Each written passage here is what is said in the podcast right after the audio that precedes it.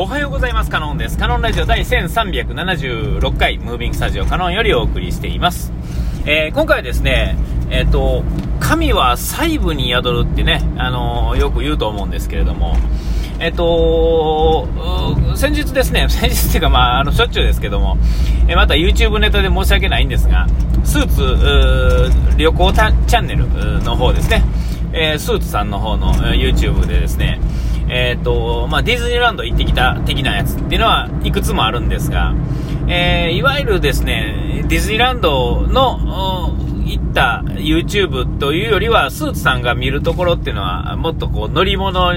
とか歴史とかの方に、えー、もう全振りしたようなあやつになっててですね、他のとはちょっと意を変え、違える。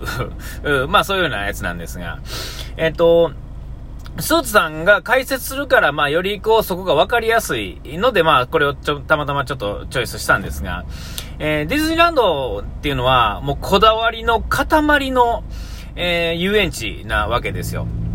で、これは、えっ、ー、と、アメリカとかパリとかね、いろんなところにあるディズニーランド、えー、世界中にあるディズニーランドとは違ってですね、え、独自の路線で生きてるわけですよね。で、なぜそんなことができるかっていうと、うんと、日本のディズニーランドっていうのは、えー、東京ディズニーランド自体が、えー、ディズニーがですね、えー、そんなに流行らないだろうと思って、えっ、と、いわゆるフランチャイズのような形っていうんですかね、え経営がですね、オリエンタルランドさんっていうところにですね、託してですね、ああ、好きなようにしてくださいよと、こう、一応ルールがありますが、それ以上のことはお任せしますよっていう形でですね、えっ、と、やったからこそ、直営店ではないわけですよね。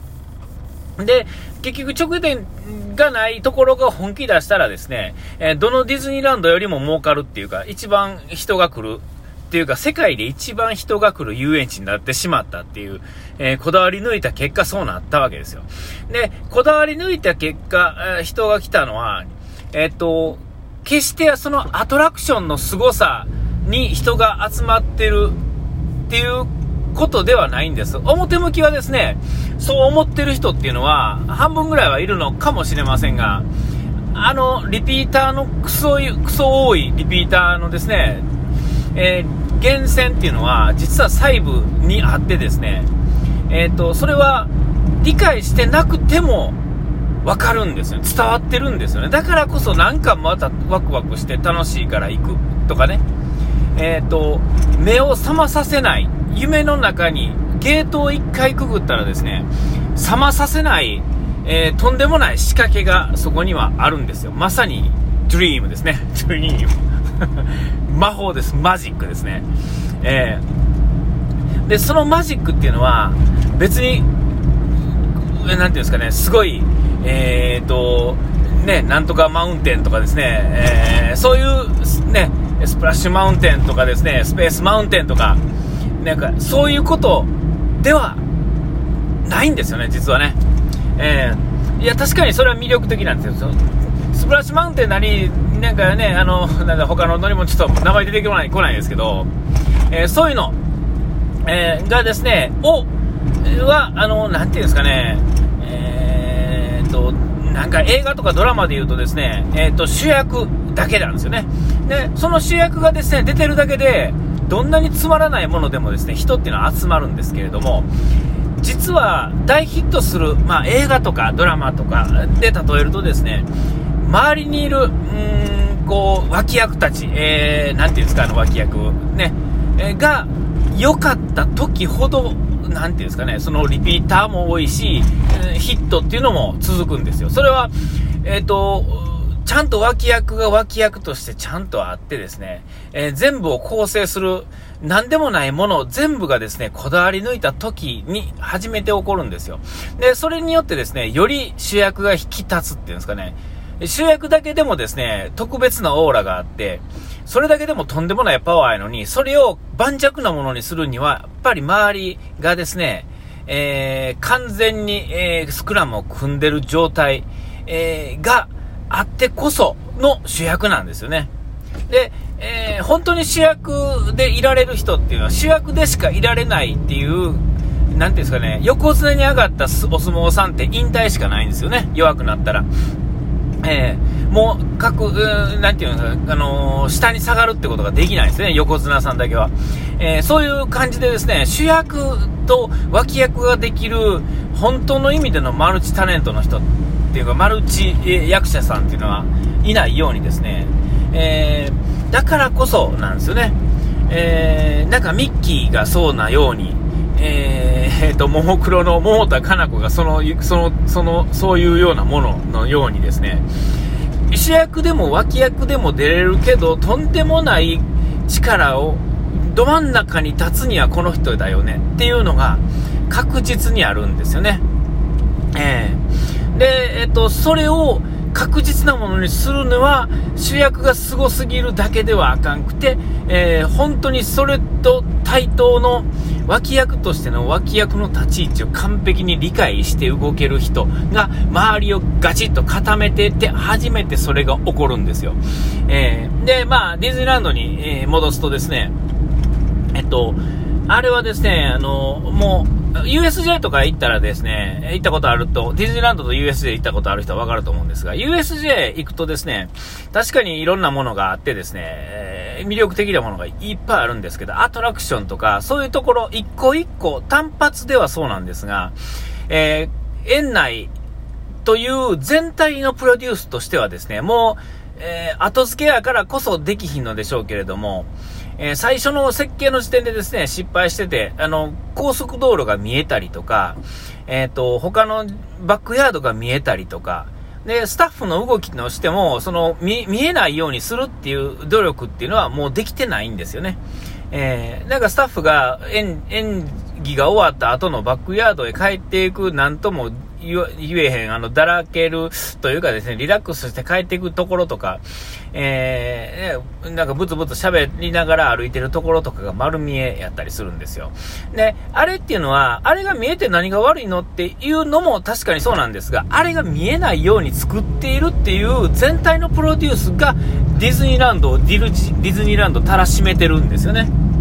えー、そんあのよくあの、まあまあ、僕の仕事のところでもそうですが、なんでそんな面倒くさいことをした準備するのみたいなっていうか、え、それに意味があるのっていうところをですね、の意味があまり分かってない人には、それはどこまで行ったって分からないんですよ。えー、でも、実際そこで、えー、まあ、僕の仕事に関してはまだはっきり分からないですけど、少なくともディズニーランドとしては、あのディズニーランドはもう40年やってですね、えー、確実にそれを出来上がってるっていうかですね、もうそのずいぶん前からそうなんですけど、最初の作る時点でもうそれを完璧にしてしまっているっていうんですかね、えー、スタッフがですね、だらだら喋りながら歩いてるとこ見たいと思っても見れないんですよ。で、さらに言うとですね、えっ、と、ディズニーランドに入ったら、もう、下界のく景色っていうのは、基本的に見えないんですよ。いや、ディズニー、ディズニーシートの方とか行ったらですね、えー、概要のですね、あの、いわゆる東京湾の方の船とか見えるんですけど、いわゆる問題のないレベルで見えるだけで、えっ、ー、と、いわゆる、こう、外の世界の、こう、生活の感じとかは、ちゃんと見えないように作ってあるんですよ。で、見えてまずいところっていうのは、見えないように木を、木が植えてあったり、壁が作ってあったり、えー、そこを利用して、こう、バックヤードに行く扉にどうのこうのとか、で、バックヤードに行くためのその扉とかなんとかっていうのは、扉を開けた時点ではまだ夢の中なんで、その人たちが歩いてる道中は演じ、演技というかですね、キャストなんで、えっと、えー、そのバックヤードのさらにもう一つバックヤードに完璧に見えあの見えたらまずいところっていうのが作ってあるからバックヤードへ行く扉が開いた時点ではまだそこはこ有名の世界なんですよね、えー、うまいことになってるんですよ、えー、でその細部っていうのは、えもう看板から立ち位置から置いてるものから部品から言葉から写真からですね一つ一つをですね、え紐解いていくとですねあそういうことやったんやってことになるわけですよ。で、それには、あの、非現実と、で、現実のものっていうのが、えっ、ー、と、見事にこう、が、あのー、絡み合っててですね、えー、例えば、あの SS コロンビア号ですね、えタートルトークをやってるあの船の、あの船の設定っていうのは実際にある船のことで、で、そこにあるいろんな書いてあることっていうのはそれのことやし、そこに上がってる写真とか、ていうのは、えー、実際にその人たちの写真やったり、作り物やったりっていう事実と、えー、世界観っていうのをうまいこと融合してやって、嘘ではない本物の嘘っていうんですかね。えー、そういうのが作ってあるんですよ。だから、一個一個なんか、ただなんか、そ、そんな風なものを置いといたらそんな風に見えるよねっていう、他の遊園地のコンセプトとは違ってですね、ここにはなぜここにこういう向きで置いてあるのかってところまでが全部計算されてるんですよね。ディズニーランドに関して言うと。えー、で、書いてある言葉とかですね、向きとかっていうのは全部意味があるんですよ。で、それは、えっ、ー、と、ほとんどの人には伝わってないんですが、その伝わってないんですけれども、意味がある作りになっていることによってですね、えっ、ー、と、それがじんわり来てですね、あ、また行きたい。なんで行きたいんだろうみたいなところとか、夢から覚めささないように、そういう風になってるわけですけれども、で、ね、で、さらにですね、それを理解した時の知識が自分に入った時に、えー、その、えー、ていうかな、え、だから何回も何回も言ってるうちに、興味があったらですね、ちょっとずつこう調べていくじゃないですか。で、調べていって分かってからもう一回見たときにですね、あははー、なるほどね、うお、すごいな、これっていう感じなんですよ。例えば、あの、なんていうんですか、歴史的なもので言うと、こうピラミッドの、なんか、ほら、洞窟、中にね、メロンみたいになってる、あの穴の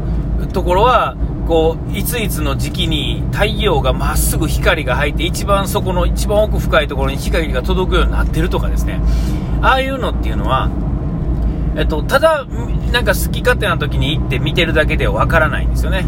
えー、ある時期のある点でそこを行くことっていうのを理解してそこに行くことによって本当の凄さがわかるっていうんですかね。ただそれだけでびっくりするようなことが起こったりするんですよね。いやほんまあその神が細部に宿るってそういうことなんだろうなとちょいちょい思いながら見てたっていう話。あお時間来ちゃいましたね。ここまでの間から飲んでサブ書いて洗い。忘れずに。ピース。